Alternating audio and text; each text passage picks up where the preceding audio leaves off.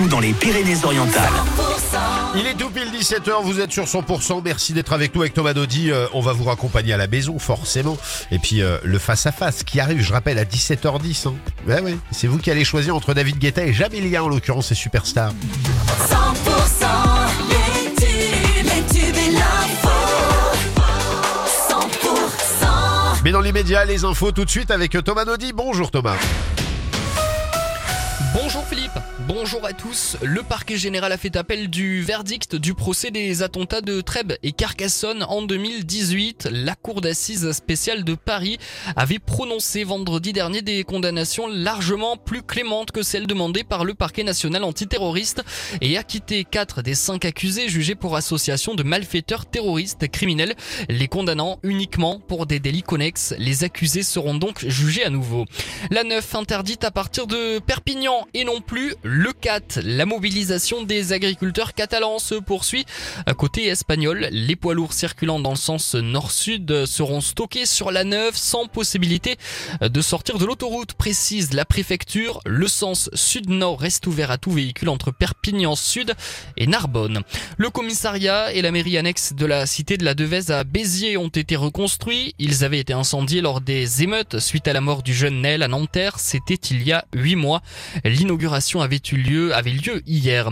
Les réparations ont pris plus de temps que prévu. Pas de train entre Toulouse et Castelnaudary une partie de la journée en raison d'un incendie au bord des voies dans le quartier de Montaudrant à Toulouse. Le trafic devait reprendre en début d'après-midi.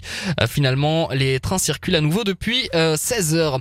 La campagne est lancée. Collioure participe au concours de Stéphane Bern. Le village préféré des Français et le petit port catalan des peintres compte bien gagner. Mobilisation générale avec des affiches votez Collioure qui ont fleuri ces derniers jours dans le secteur. La fin des votes, c'est le 8 mars prochain. Dans l'actualité aussi, cette belle cérémonie mardi à Revel, une quarantaine de légionnaires ont défilé, recevant leur képi blanc des légionnaires du régiment de Castelnaudary. Environ 200 personnes ont assisté à cet événement donc du côté de Revel dans le Lauragais.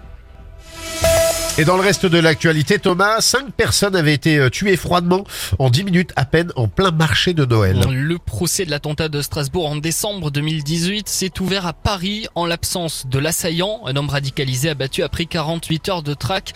4 hommes soupçonnés d'avoir joué un rôle dans la fourniture d'armes à l'auteur des coups de feu vont être jugés pendant 5 semaines devant la cour d'assises spéciale.